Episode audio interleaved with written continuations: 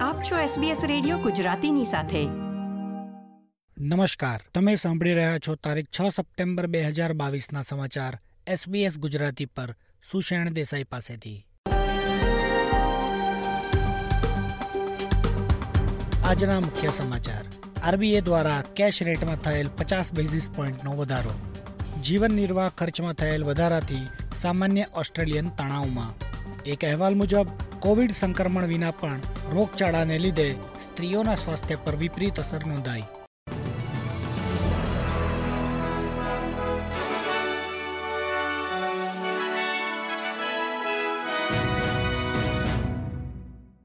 હવે સમાચાર વિગતવાર.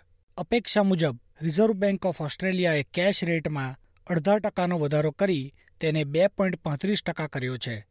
આ સતત પાંચમા મહિને થયેલ કેશ રેટનો વધારો છે. આને અનુલક્ષીને કરાયેલા અભ્યાસના આંકડા સૂચવે છે કે ઓસ્ટ્રેલિયનો દ્વારા લેવામાં આવતી હોમ લોનમાં નોંધપાત્ર ઘટાડો નોંધાયો છે. હોમ લોન કંપની જોસ્ટનું સંશોધન કહે છે કે હોમ કન્સ્ટ્રક્શન કેટેગરીમાં લેવાયેલ લોનનું સરેરાશ કદ સાત લાખ એકતાલીસ હજાર ડોલરથી ઘટી પાંચ લાખ તેત્રીસ હજાર ડોલર થઈ જવા પામ્યું છે, જે લગભગ અઠ્યાવીસ પોઈન્ટ શૂન્ય પાંચ ટકાનો ઘટાડો છે. જોસ્ટના સીઈઓ કાલ હેમ્સમિટ જણાવે છે કે ઓસ્ટ્રેલિયનો લાંબા ગાળાના દેવાની ચૂકવણી માટે વધુ ચિંતિત છે.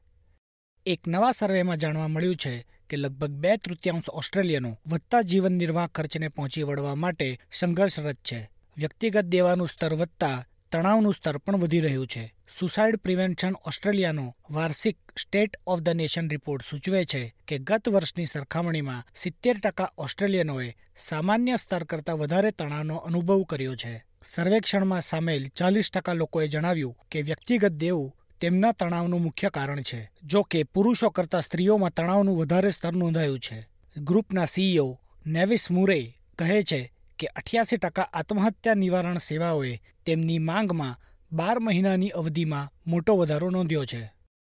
એક નવા અહેવાલ પ્રમાણે જાણવા મળ્યું કે મહિલાઓના સ્વાસ્થ્યને રોગચાળાને લીધે નુકસાન થયું છે.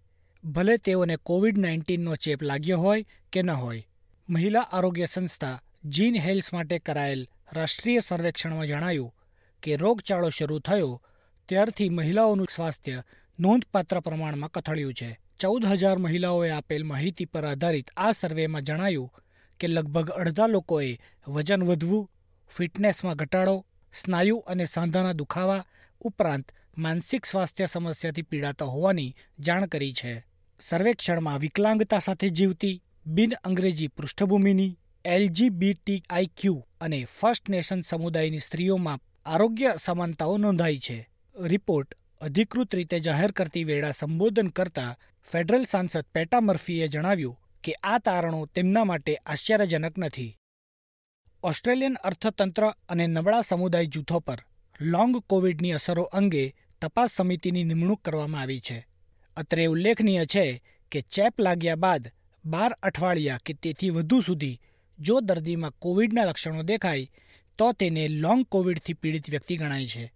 હાઉસ ઓફ રિપ્રેઝેન્ટેટિવની આ આરોગ્ય સમિતિ એ તપાસ કરશે કે લોંગ કોવિડ કેવી રીતે એવા જૂથોને અસર કરે છે, જેઓ તેમની ઉંમર, આરોગ્યની સ્થિતિ અથવા અપંગતાને લીધે બીમારીના મોટા જોખમનો સામનો કરી રહ્યા છે. ચેરમેન તેમજ લેબર સાંસદ માઇક ફ્રીલેન્ડર કહે છે કે લોંગ કોવિડ એક મોટી સ્વાસ્થ્ય સમસ્યા તરીકે ઉભરી રહ્યો છે.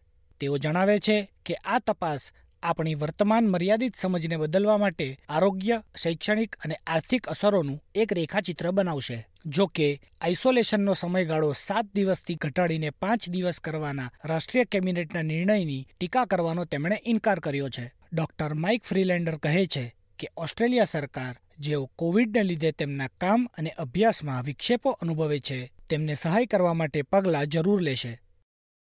આ મહિનાના અંતે સૂચિકરણ પૂરું થતાં પેન્શનરોને કરવામાં આવતી ચૂકવણી આપમેળે વધી જશે. જો કે પેન્શનરોના હિમાયતી જણાવે છે કે તેમને મદદ કરવા માટે વધુ સહાયની જરૂર છે. વીસમી સપ્ટેમ્બરથી ચાર પોઈન્ટ સાત મિલિયનથી વધુ ઓસ્ટ્રેલિયન પેન્શનરોને તેમને કરાતી ચૂકવણીમાં સપ્તાહમાં લગભગ વીસ ડોલરનો વધારો થશે. જેથી વય આધારિત પેન્શન પખવાડિયાના નવસો સત્યાસી પોઈન્ટ સાહીઠ ડોલરથી વધી એક હજાર છવ્વીસ પોઈન્ટ પચાસ ડોલર થશે. પરંતુ નેશનલ સિનિયર્સ ઓસ્ટ્રેલિયાના ચીફ એડવોકેટ ઇયાન હેન્સ્કી કહે છે કે વૃદ્ધ ઓસ્ટ્રેલિયનો માટે જે કરવાની જરૂર છે, તેની સામે આ વધારો ખૂબ મામૂલી છે. આજના સમાચાર સમાપ્ત થયા. આ પ્રકારની વધુ માહિતી મેળવવા માંગો છો? અમને સાંભળી શકશો Apple podcast Google podcast Spotify કે જ્યાં પણ તમે તમારા પોડકાસ્ટ મેળવતા હોવ.